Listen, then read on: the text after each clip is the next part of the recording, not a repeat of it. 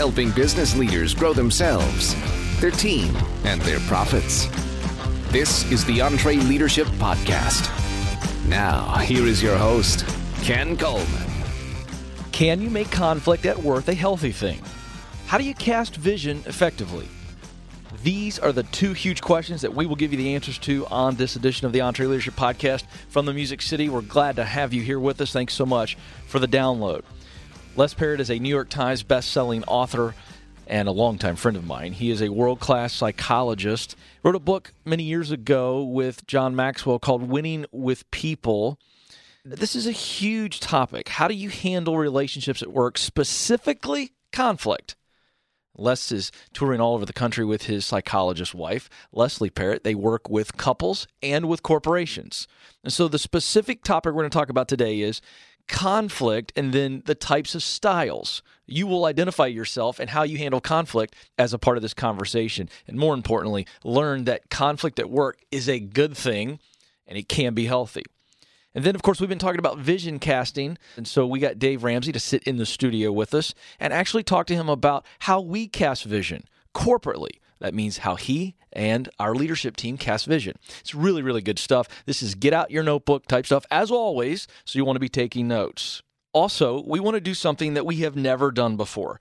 If you are a listener of the Dave Ramsey Show, you know that the debt free screams, well, this is what really the show is about, right? This is where people meet that goal. They reach the finish line and it's a big celebration. And so we want to do our version, and we're not going to do any screams, but we would love to hear some win stories, right? You're an EntreLeader, you've been listening to the program, uh, you have read the books, you have taken part in all access, well, have you've engaged with EntreLeadership, and you are an EntreLeader and you have won and you are winning.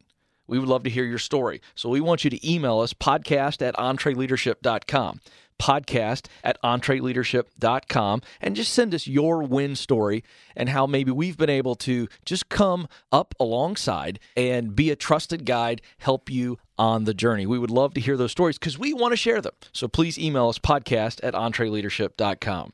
Well, Dr. Les Parrott is going to be on stage with us for uh, two smart conferences this fall. Those are going to sell out, but as you're hearing this, you might be able to get tickets to the event in Denver, Colorado on October the 24th. Uh, but we would love to have you there with us. Again, you can just go to daveramsey.com and click on events.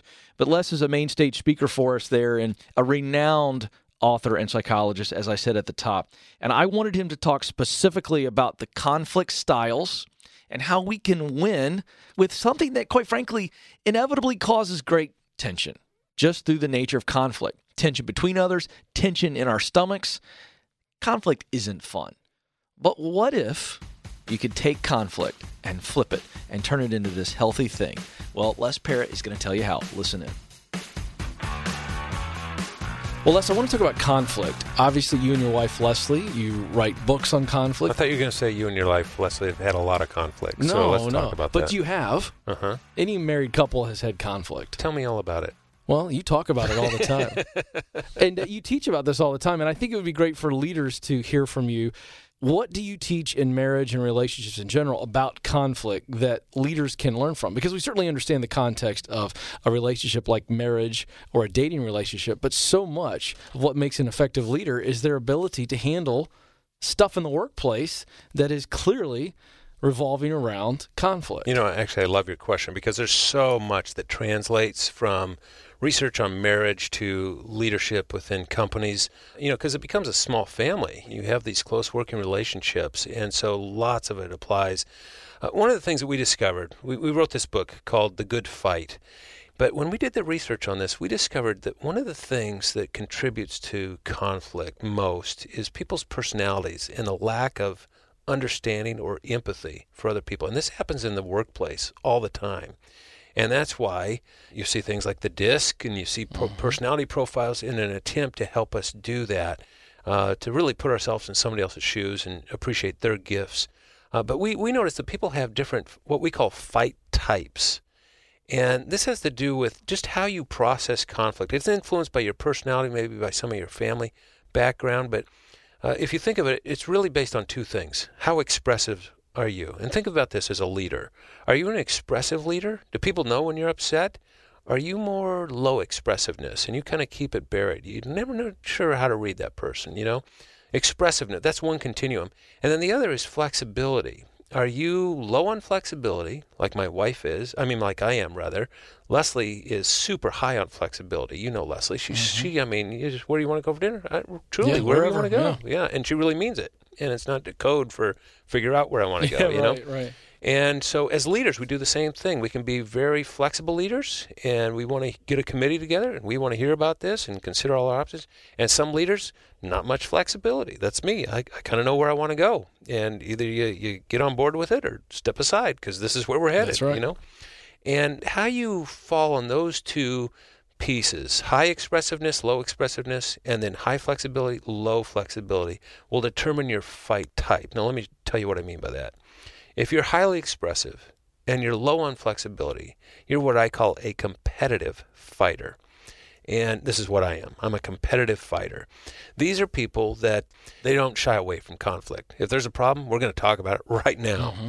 Um, and it may not even be the most opportune time, but they just can't help themselves. They're going to put it out. There. Yeah, it's me. It's got. Let's right now. Let's settle everything. Right, and it might be in front of another employee. Oh yeah, and it can be inappropriate. And so these people really have to be careful about their fight type. Uh, but the nice thing is they get to. Uh, you never have to guess where they're coming from. You, you know. But then there's the people that are also highly expressive, that are high on flexibility, and we call these collaborative fighters. These kinds of leaders are pretty fun to work for because first of all high on flexibility you got an idea? Well yeah let's hear about it you know? And you never feel like you're walking on eggshells with these leaders you know? Collaborative. And then you have people uh, what i call conciliatory fighters that are high on flexibility and low on expressiveness. And if you're getting lost in just hearing us, you can think of this as just this little two by two design. And so down here in one quadrant, you have the conciliatory fighter, low on expressiveness, high on flexibility. This person really can't stand conflict. And that might sound like a pretty cool thing at the start, but that can really create some problems in the workplace. If you have a leader that won't face up to conflicts, they have a difficult time shifting somebody's job, they have so much grace for people, but underneath it, they start to see some real frustration, and that'll eventually come through. And then the final one is the cautious fighter that's low on expressiveness and low on flexibility. And the cautious fighter, this is the leader that's um, they have a good memory and they come prepared to a fight. They don't just fly off the handle. These are people, they're going to make sure they got yeah. all their ducks they in a row. Have Exhibit A and Exhibit B. Yeah. And let me tell you, last Tuesday, you sat right there at your desk and here's what you told me. Mm-hmm. Did you not mm-hmm. tell me this? Yeah. Right? And it's kind of a little bit like an attorney's approach. And, and so if you can understand your fight type, you know, we have a school of thought in psychology that says awareness is curative. Once you become aware of something, then you can do something about it. Same thing is true in leadership. You become aware of your fight type, how you're hardwired to manage conflict. You can then do something about it and understand why other people don't do it the same way you do and have a little more understanding for that. Mm. You have a statement, and you can say it better than I will. You'll remember how you say it, but you really tell us over and over in the book, and of course, when you speak, I've heard you say this that conflict is the price we pay for a whole or healthy relationship. Yep. And that transfers to the business world. So, one thing I want you to address, and I love that we just went through the types, because there's a myth out there that conflict in the workplace is this awful thing and we want to create this culture where there's no conflict and that's just a bunch of nonsense. Yeah if you're going to have a productive team if you're going to have a team that really produces results it's not going to be smooth sailing. You got to hammer out some stuff together and that means there's going to be some friction and, and that's why it's so important to have this understanding of people's different types their fight types because it creates empathy if there was one gift I could give to everybody listening to us right now in their leadership capacity, it'd be that capacity to put themselves in their employees' shoes and understand what the world looks like from their perspective. We, we had a wonderful lunch today with Dave Ramsey, and we were talking about how he treats his employees and what happens at Christmas parties and, and all that kind of stuff. That's a man that has worked diligently on seeing life through the eyes of the people that work with him on the team. And that's what we all need to do to have an effective leadership team. This is not easy stuff. This isn't something you go, oh, yeah, okay, I'll do that now. Boom, check that off my to do list. It's always in process. We're always sharpening the saw. I don't want to stay here because you just mentioned empathy and you teach uh, a way to have a good fight. And uh, you use the acronym CORE. Yeah. And empathy is one of those, and this is really freeing. And, and, for leaders who are listening in here right now, they're going, "Okay, this is great." Certainly don't disagree with anything this guy's saying, but you know, come on. I mean, can I really do this? I'm busy. I'm leading in a high pressure situation. I really want you to just briefly go through the acronym. The E, of course, is empathy, and you've already mentioned that one. But this is huge. And what's really great as you listen into these, we only need to really, you say, exhibit one of these to really have good conflict. Wow, you've really read this book, haven't you? Well, yeah, and I listened to you. I think this, but I think this is breakthrough stuff. Well, it is super helpful, and and we found all this research on conflict. Uh, I mean, there's mountains of it, and uh, we thought, how do we make this accessible? How do we put the cookies on the bottom shelf? And if you're a leader, you know your, your pace is so fast, and uh, you're trying to survive in the business world and just make a buck and have a fulfilling life and provide a good income for your, your employees and everybody else. And, and that's consuming, you know? Um, so, how do you manage conflict in a way that you can get your hands around it really fast? Well, we came up with this thing we call the core of a good fight C O R E. And this is all research, this is empirically based. The C in core stands for cooperation. So, I want people to know this is not armchair psychology. Oh, let's be clever with a little act. You know, it's not that. This we know for sure. If you want to have a good fight, you've got to have this cooperative spirit. Now, that's really tough to do, a cooperative spirit. But uh, Leslie, I, I, love how she thinks of this. She says it's like uh, soccer, and the the problem is the ball. It's not the other player, and we're just kicking this ball around, and we've got to figure out how to get it down there into that goal together. And so that's a cooperative spirit. Then when we both win, right? And and to engender that attitude, critically important. That's that's C. O is for ownership, and that means owning your piece of the pie. Now I got to tell you, this is a tough one for me. Ownership because I want to play the. I like the blame game. You know. Plus, uh, you have this kind of sense of entitlement. These are people that work for me. Yeah. Right. And so it's their problem, not yeah, mine. Deal with it. Yeah. Right. But when you own your piece of the pie, I have this friend who says this little statement that's so silly, but it sticks with you. Humble pie is a pastry that's never tasty. Mm. That humble pie, that's a tough that's tough to swallow, you know. Uh, but that's what this requires. It requires that idea of saying, "Okay, guys, I'm not going to own all the chaos that's going on right now. I'll own my piece of the pie. I know what I'm doing. I know I'm contributing to this in some way, probably in ways I don't even know yet. But I, I will. I'll admit it. Well, man, that's that's leadership. Yeah. Somebody does that, and you get people to follow you. Hey, guess what? Hands start going up around the room. Me too. That's a great statement right Yeah. there. You want people to follow you? Yeah. Ownership. ownership That's huge. right. Wh- which requires a little bit of vulnerability and that's this is not saying oh just put it all out there on the table. That's not what we're talking about. It's saying when when somebody has to admit to a mistake that you own your piece of the pie. So that's ownership. C o the r in core is for respect and boy i've seen and you have too a lot of business leaders that can't wrap their heads around this. It's just mm-hmm. difficult for them to respect somebody else when there's chaos in the room and they, they let loose. You know that's not fun to work with. And so but that's what we mean by respect. There's got to be respect that's present. And then the e is empathy. We, we touched on this already but i'll tell you something. If we could reach through the, the airwaves and to the person that's listening to us right now and hand them something that's going to help them be more effective as a leader interpersonally i'm talking about it would be empathy. That capacity to see the world through somebody else's eyes to walk in their shoes to live in their skin. You do that. Uh, you talk about a hallmark of a leader. A leader knows how to see the world from somebody else's point of view. Henry Ford said it best. I can't quote it exactly, but it was that idea of you can't please everybody, um, but what I can do is is be the person I'm supposed to be and help that person be the best they can be, and do that by looking through their eyes. Yeah. And and here's another encouraging word: it's contagious. Mm-hmm. The people that you're leading, they'll begin to pick up on it, and they begin to see that you have empathy for them. Guess what? they have empathy for you. And when you have that going both ways in a company, it's unstoppable because you begin to, to forge this relationship where we can really focus on what matters in this company rather than getting bickering and fighting over stupid stuff that doesn't get us anywhere. Les, eh, this is contagious. And so when we start thinking about contagious conflict management, we're talking about not just with the people you manage, but we're talking about with your vendors.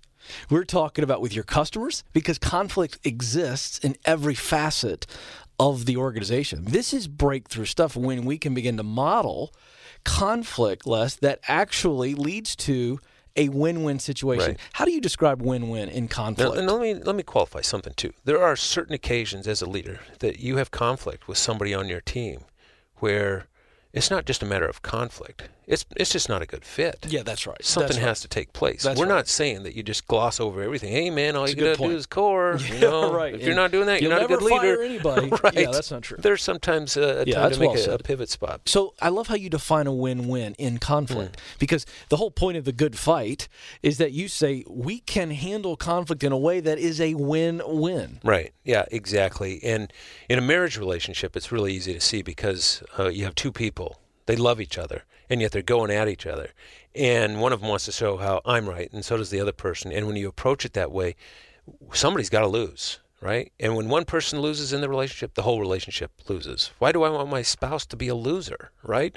And so a win-win is when you have two people like that soccer ball. You got a goal. Let's get this thing down the field, man. Let's get this thing so we can get on to what really matters. Let's why are we fighting about this, right? Let's let's resolve this and move on. Hmm. Curious in the context of winning with people, and, and Pete Carroll, the Seattle Seahawks football coach, that's right there in your backyard. Pete Carroll has gone in at the biggest league in all of professional sports with millionaires, and the guy has a positive style of leadership. He wins at USC, and he wins at Seattle. But many of you fans will know he lost big time with the Jets and the Patriots earlier. Here's a guy that's figured out his style. I would just love to have you opine about what's working there and what we as leaders can understand about winning with people. Well, I'll tell you something. I don't know Pete Carroll personally, but I, I know Jim Zorn, who was the quarterback coach in Seattle. He's in my small group, what we call our five percent club, and we meet. We've been meeting for years and years, and we talk about the five percent of our life that we don't broadcast to everybody else. Could be the top five or the bottom five, and um, Jim. Zorn, uh, of course, an incredible quarterback in his day, and then a quarterback coach, and then he coached uh, the Redskins, and, and on and on. And uh, the the one thing I, I know about him is that uh, he has respect for his players, and I know Pete Carroll does too, and they sense that. And he's not trying to browbeat them. He's not trying to um, to win through shame. He's really winning through respect, and that gets at this thing. Does that mean they don't have quarrels? Of course not. They have big time quarrels. sure. For sure they do, and you bet they did after the last Super Bowl too. That's right. We that's all right. did in yeah, Seattle. Sure, right.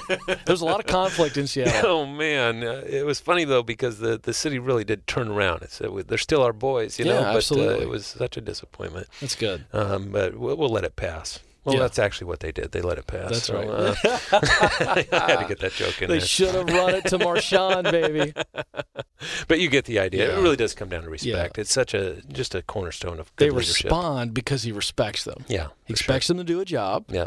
Uh, but I really love what he's doing there and, and that positive style of relationship based leadership. And by the way, you know that, that's true in any relationship. It's true, obviously, not just in sports and in, in business. It's true at home too. I got a 12 year old and I got a 17 year old. Mm-hmm. If there's one thing I want those little guys to know, well, one of them's not so little anymore, but I want them to know I respect them. You know that uh, this isn't daddy. That oh, you never measure up. I, I, respect where you're at. I know where you're at developmental, and I and I want to put myself in their shoes as best I can. Not easy to do all the time, but uh, you and I have talked uh, offline about uh, fatherhood. What a challenge Mm-hmm. that is, and you just want you want the best for these little ones, and uh, but uh, respect's a big part of that too. Well, the book, folks, is The Good Fight. This will help you in your marriage. It'll help you in your relationships. It'll certainly help you in the office. Make sure you check it out, The Good Fight. And also, their website is chock full of amazing resources. And, you know, many times we talk leadership on this podcast, but I wanted Les to be on here, folks, because the fact of the matter is no matter how well or how poorly you're doing in your business or in your organization, you still have key relationships in your life. And we want you to win in every facet, not just your business. So, Les Parrott, uh, thank you for being with us. We Hey, really appreciate it. I, know appreciate we're it, better. Ken. And uh, you and I have known each other a long time, and, and what a service you do for uh, all of us. So thanks for having me on. Hey, if you want to learn more about Les Parrott, check him out at lesandleslie.com. Lesandleslie.com. Incidentally, it's very funny. His full name is Leslie, and he married a Leslie. Funny stuff. But they are great. You can check them out online, lesandleslie.com. Well, we love what Infusionsoft does for EntreLeadership. Infusionsoft brings EntreLeadership tremendous value, and Jeff Mask with our One Question series is bringing it to you. Here's Jeff with another One Question. There's never going to be a time when we replace looking a customer in the eye and shaking their hand and dealing with their challenges one on one. And yet, we have to be able to automate certain parts of that relationship or certain parts of that communication to be able to do what we need to do, which is solve their problem. So eh, there is a tension there between how do we automate but not lose the touch, the high touch that we want. How do you do that? That's a great question, especially in small business, because as we've said, in small businesses, entrepreneurs, it is personal. Our connections are personal. Our referrals are personal. We, we live and buy by that word of mouth referral. And so just thinking of a system sending an email out, just it's like nails on a chalkboard. Yeah. That's just too corporate. I'm personal. I like to look someone eyeball to eyeball, as does every entrepreneur. And there's a way to do that through our marketing automation as well. It's called personalized automated follow up. When you can connect with the likes, the dislikes of your of your prospects, of your customers. How do you do that? By having a centralized system that has all that data there for you that you can pull from different data points in the system to interject. We know that you purchased X and know that that, and you talk to them personally. You literally reach through the computer to their heart, to their mind, and the way they go, they, they get me. And you've done certain type of marketing surveys the like that you can actually interweave in, in your marketing communications to help them know they care about me. Then, when you can connect with their heart in a personalized way, use their name, use where they live, use what they've already submitted that you know about them, they feel that connection. When they feel that, again, you're sending the right message to the right person at the right time through personalized, automated follow up. That's impossible to do on your own.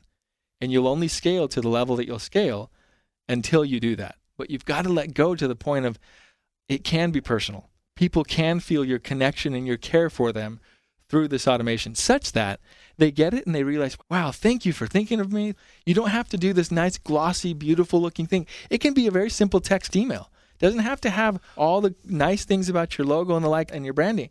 It can just be a connection point. They feel it. And what happens? They convert. Your business grows much more efficiently. Your marketing and sales spends decreases dramatically because people buy when they're ready to buy, and it's just a perpetual cycle that continues. Hey, folks, thousands of you are taking Infusionsoft up on a special offer to connect with them and get their small business playbook. You can do it in about 27 seconds. Go to infusionsoft.com slash entree, infusionsoft.com slash entree, and get the small business playbook. Trust me, you need this. It's tremendous value. So it's always fun when you get Dave Ramsey in the studio just doesn't happen very often. The guy's got a lot going on. In case you have forgotten, I think you should be reminded that Dave is the day to day chief executive officer of this organization. Now, 500 team members and growing. If we're not careful, Eric, the producer, we're going to look back at our big celebration we just recently had of 500 team members. It's going to be like in the rearview mirror. We're adding people all the time. And so we wanted to have Dave come in in light of this because with this pace that we're on of adding new people all the time, you have to continually be casting the big vision, not just the specific vision of 2015 and 16 and 17 and, and where we're going as an organization, but the grander vision of why we exist, what we're here to do. And so we thought we'd bring Dave in and talk to him about this because this is an important thing for our organization to keep clear on how we cast vision and so this is a masterclass on how we do it, what it looks like, and beyond. So here's Dave and I talking about vision casting. Dave, we want to talk about vision casting with you today. And in our staff meeting, you you talked to our team, and it was good stuff. And we thought it would be fun to bring you on here and talk to our EntreLeaders, men and women who are needing to cast vision on a daily basis. Where do business owners start when it comes to preparing to cast vision and then casting it? Well, sometimes a small business person, I mean, that's me, is when you say vision casting, it sounds like some kind of a thing. And Very it's intimidating. Not. Yeah, it's just, you know, where are we going? Where are we going? And how are we going to get there? That's all your vision is. And so don't turn it into something it's not. But you need to be talking to the team all the time about where we're going and how we're going to get there. The Bible says where there is no vision, the people perish. So don't turn it into some kind of uh, you know, uh, thing you would learn from some professor in college or something. This is just where are we going? And how are we going to get there? And what are the principles we're operating on that are going to take us there? And begin to lay those things out. Because most of the time people working in some place if they don't know where you're going if they don't see the bigger picture then their job becomes a grind. It takes the energy out of their job. But if they see that in the distance where we're all going together then they immediately see their part of it. And it gives them energy there's a process for this, and over time, I know you always work on the process. Uh, and and you, I was in a meeting the other day when you were talking about this idea of over time, we figured out what didn't work, and, and then we changed it. And so, walk us through maybe what has worked and what didn't work when it came to casting vision here. Well, what hasn't worked is the thing that frustrates the crap out of me because I feel like, and I know people listening to us right now feel the same way. I feel like once I said it, mm-hmm. everybody heard it and and then I and you know if I said it in one meeting and you weren't in the meeting, I still think you heard it. And I think and then when we are going along and the people are going, well, I didn't know that's what we are doing. I'm going, well, where have you been? Where's your head? You know, get your head out of your armpit. Let's go. And what I realized was is that we weren't saying it a lot, and we weren't saying the philosophical steps and the practical tactical steps a lot to where everyone, you need to say them so much everyone can recite them and make fun of you in your voice. Then they're starting to hear it.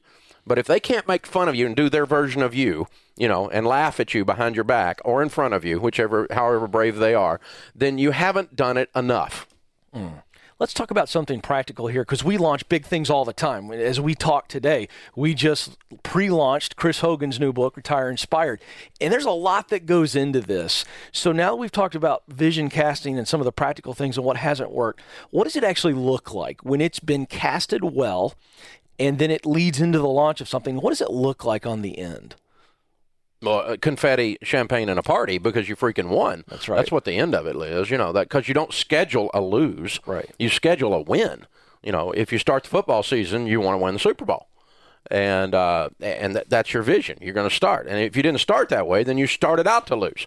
So no, no one aims it. We we don't want to have a New York Times best-selling book that's number 2 mm-hmm. We want to have a number one.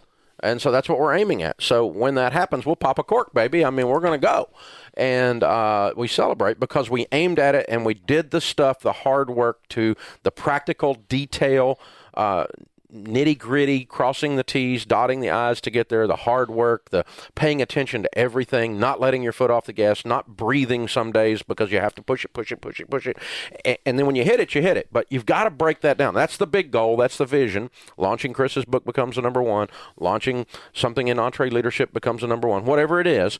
Uh, and then you say, okay, now what are the things we got to do to get there? And we back down from that what are the incremental goals? What are the incremental tactical steps? What are the what are the driving principles of this? And we write those all out and we talk about them until everyone's sick of talking about them because then they know this is what we're doing with social media. This is the principle of the book. This is the message of the book. This is the target of that product line. And we talk about it and talk about it and talk about it and talk about it. It drives you nuts because you think, again, once you said it once, everybody ought to just go do their job. But they don't. They don't get it because they're not in your head. As soon as I announce what we're doing and where we're going, I can see all the steps to get there, and I assume everyone else does. And that's that's something that has been uh, one of my biggest failures on vision stuff is I'm not made sure. But boy, we've corrected that. I mean, these days we I pound it pound it into people's heads the steps and the processes and where we're going. All right, this leads to an important part of the conversation. When you pound it like that and everybody's making fun of it and everybody gets it, well, not everyone always gets it. And this is an important part of what we're talking about today. What do you do when it's so clear and some people just can't get on board? What do you do next? Well, then it start if everyone is getting it but one or two, then then that's becomes a personnel issue with that one or 2 mm-hmm. It's like you know, are you not smart enough to follow this? Are you not working hard? Are you dialed out? Are you sitting back there playing you know free cell on your cell phone while we're talking about this? What's your problem? You know, and uh, because the whole team is going this way, and we're all running left, and you ran right. Did did you miss the huddle? You know, and so that becomes a personnel thing if it's one or two. But what happens is, is I've stood up in front of world class leaders and world class people, you know, talents inside of our organization, and I'm going, and, I'm looking at them, and none of them knew where we were going, and I thought I had said it. So we have to go back. So the staff meeting the other day, what we did was we went all the way back to basics, the philosophical basics in our organization, and uh, and so it was a little bit of a vision casting thing rather than a real tactical, practical launch or something. But it always leads us to the tactical, and so we have we I kept hearing, well, people don't know what our vision is, and I'm like, well, where are they? Why don't they know? So mm-hmm. we actually wrote it out, and we came up with spent a lot of time, and it's frustrating for a guy like me because I'm real practical, and all this philosophical stuff drives me nuts. But we wrote out our seven vision pillars. And when I say that, it- it just makes me mad. But it's just when we wrote them out, everyone goes, "Oh, okay. Now I see what Dave's saying." Well, it's a communication tool, is what it is. And so we put those seven vision pillars, the where Ramsey Solutions is going and how we're going to get there, who we want to be in the different spaces that we're in, and we put them on the screen while everybody's coming into staff meeting, and they flip around, and you see a different one, and they're, they're being driven every Monday, every Wednesday, anytime the whole group's getting together, they're cycling on the screen at the front of the room, uh, you know, and ever so often. So I talked through those the other day.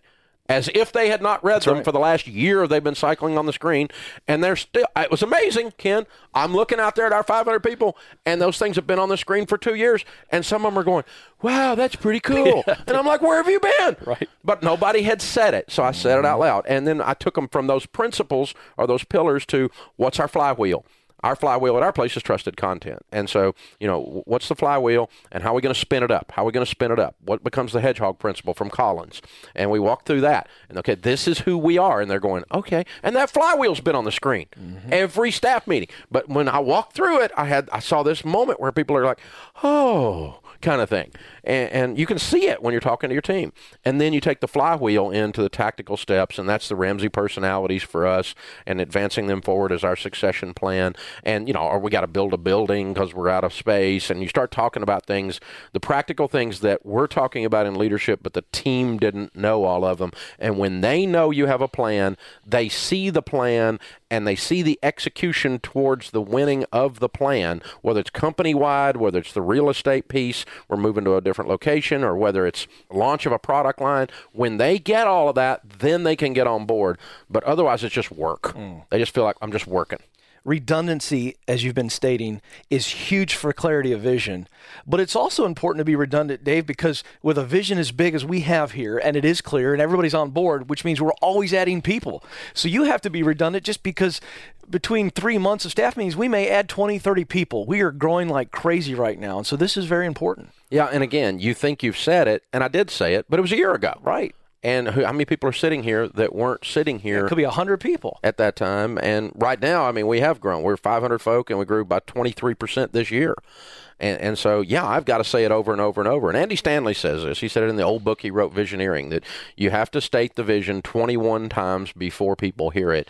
And so I start to look at it like doing a radio ad. If you do one radio ad, nobody hears it mm-hmm.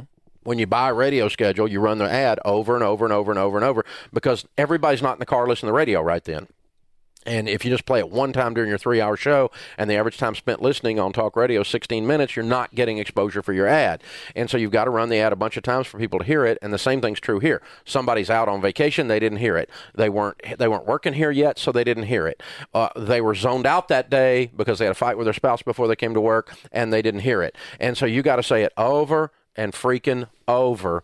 And as a leader, I got as a practical bootstrap entrepreneur, I, I don't think it'll ever quit frustrating me that I have to do that. It seems so lame, mm. but it's the only way to pull it together, and it's the only way to get everybody pulling together, and it's worth it to get everybody pulling on the same team. I saw something recently from our HR team that we're on track to have almost 15,000 job applications come in this year because people want to be a part of this vision. We're looking for some key people who get the vision, who want to be a part of this work that matters. It's a calling for all of us. What would you say to folks out there who say, "Hey, I may want to be a part of this team"? Well, you know, it's one of the reasons we cast the vision is it the place becomes appealing when everyone knows where we're all going and it becomes very attractive. So we win like best place to work every year for the last 8 years in our town and there's a reason we're the best place to work. Shut up. That's it. And so you know, yeah, we're ha- we're adding developers like crazy. Uh, you know, these Ruby on Rails people. I thought that was a lady on a train, but it turns out it's you know, it turns out that it's a developer, and you know, we're we're getting them. You know, these senior Ruby developers in here. We're getting these database managers. The Salesforce people are coming in here like crazy because we've implemented Salesforce company wide, and, and you know, we're all of the you know hiring these people, hiring some of these top sales folk coming in here. And uh, I met a young lady in the lobby a few minutes ago before we did this podcast recording that uh, she's here to interview for uh, Creative, and she had been working for one of the top country music people in the world doing Creative, and she's going to come here because uh, because we're that studly. And so, yeah, we're hiring like crazy. I mean, it's it's nuts, and it's wonderful. It's fun because the talent that is coming on board here. I was doing. A, we always do a thing after 90 days with our team. We call it Wrap with Dave. After they finish their 90 day probation period, I sit down and answer any question they want to answer in a small room, about eight, ten people, and we spend two hours together and eat uh, Chick Fil A wraps. And so we call it Wrap with Dave. And uh, we ask them what their aha moment is in their first 90 days. What's the ah? What, what, what, what kind of caught you off guard that was really cool? And uh, two of the people out of the eight said, I am so thrilled to work next to people who are so smart. I have been working with dumb people for so long that it is so fun to come on this team and work with smart people. I, I, I take that stuff for granted because I don't tolerate, you know, n- not winning. I don't tolerate excellence in my life, lack of excellence. So, uh, you know, I I wouldn't have stayed as long as they stayed at the dumb place, I guess. But so it was like, but that was an aha moment. They're like, you all talk about how good you are and how excellent you are. And these people are so smart around me, they're almost intimidating. I'm smart too. I'm good at my craft, but man, it's so nice to look. And I'm, you know, if you're going to be Peyton Manning, it sure is good to have Jeff Saturday in front of you. You know, I mean, mm. you really need to have you need to have these things, and so that's just makes it really attractive. And it's a fun thing we're doing right now. These hires that are coming on board, and if you're if you know somebody looking for a, a, gig, this is they want to live in Nashville, and it's the best place to live in the world, and you know it, it's a booming area, and so we you know just hit Dave's hiring over there on uh, the DaveRamsey.com website. It's over on the right hand side. Let your friend know. I mean, you guys listen to this podcast. You're you own your own thing. You're not going to come to work for us, but you probably have a sister or a brother or a friend or somebody, and or you just know this guy who's a Ruby developer at your church or whatever, and and you know he's he's at a place that treats him like crap, and so however that works, I don't know. But it's just the for those of you listening though, let's go back to the thing. The vision that's what it does mm-hmm. because you know there's an old book that before there was good to great uh, th- there was a book called In Search of Excellence, which was a good to great of 1982. It studied excellent companies, and uh, Tom Peters wrote the book. And one of the things he said in the book is those great companies, those excellent companies that they studied, one of the attributes was they had a big vision and they were going somewhere, and they found that people wanted to be on a train that was moving. They didn't want to go, uh, they didn't want to climb on a train and sit in the station. Mm. They wanted to be a part of everyone. Human nature is we want to be a part of something bigger than ourselves. And so you have to have something bigger than yourself. And it doesn't have to be something huge like we're doing. I mean, it could be your heat and air company, guys, but it needs to have some oomph to it. It needs to be some passion. There need to, you need to freaking care. And then if you don't care, you don't need to work on my team kind of thing. That's a vision cast right there. It can be that simple. If you don't put the blue booties on, baby, you don't show up on time, you don't make Mrs. Ramsey's heat and air go buzz buzz like it's supposed to, then you don't need to be on my team because Miss Ramsey's my customer. You know, and, and you can, it does. That's all. That's all a vision is. People a, a, repair tech wants to be part of a team that cares. That's right. Instead of a team that doesn't care and that has a bad reputation for caring. So all you got to do is have this big idea even if it's a three person business, it's a big idea because you're bigger than the other three persons' businesses because you're, you're the way your mind works at that point. Well, folks, you heard Dave say that we just reached 500 strong. We are not anywhere close to finished. The vision is strong. It's way out there. We're going hard to reach it, and we want some Eagles. If you've heard Dave ever teach on hiring, well, he lives what he talks and teaches. And so if this fits you or somebody you know, as Dave said, here's what we want you to do send them to daveramsey.com. Right side of the page, click on Dave's hiring, and we would love to have them be a part of our vision. Dave, this was a master class in vision casting. Thanks for hanging out with us. Honor to be here. And we love we love small business people, man. We love you guys. You you make the economy work. And if we add value to you, we had a good day. Now remember, you can text 33444 with the word mission That's right. Just text the word mission to 33444 so that you can get this free tool we've been offering all month the Mission Statement Mapper. You just heard Dave and I talk about this. So we're going to walk beside of you and guide you through this process. It can be intimidating, but with this Mission Statement Mapper, it'll be easy. Text the word mission to 33444. Now, if you're international or you don't want to text, we have an option for you at entreleadership.com slash podcast. You can download the PDF entreleadership.com slash podcast and click on this episode. Hey, leaders, we are smack dab in the middle of our fall season. Don't forget our big kahuna event, the EntreLeadership Summit, May 22 through 25, 2016 in Dallas, Texas. EntreLeadership.com slash summit for all of the details. The speaker lineup is bananas. I've been telling you about it. Just go check it out. And we have a mystery speaker. We're talking top of the A list. You, you, you hearing what I'm saying? It doesn't get any higher up the A list than this guy, but we can't talk about it via contract. This is not a marketing ploy. I literally can't, or I get shocked. Eric, the producer, has a shock button on me, and if I say anything, I get shocked. They drag me out of here and put a new host in. It's that simple. So anyway, check it out, folks. We'd love to see you there. EntreLeadership.com slash summit. Hey, this has been a great episode. I learned a lot. I hope you did as well. We want to thank Les Parrott Dave Ramsey for being on with us. Of course, Jeff Mask with Infusionsoft and to you, our amazing, loyal audience. On behalf of Eric, the producer, and everyone on the EntreLeadership team, thank you so much for listening. We'll talk with you again very soon.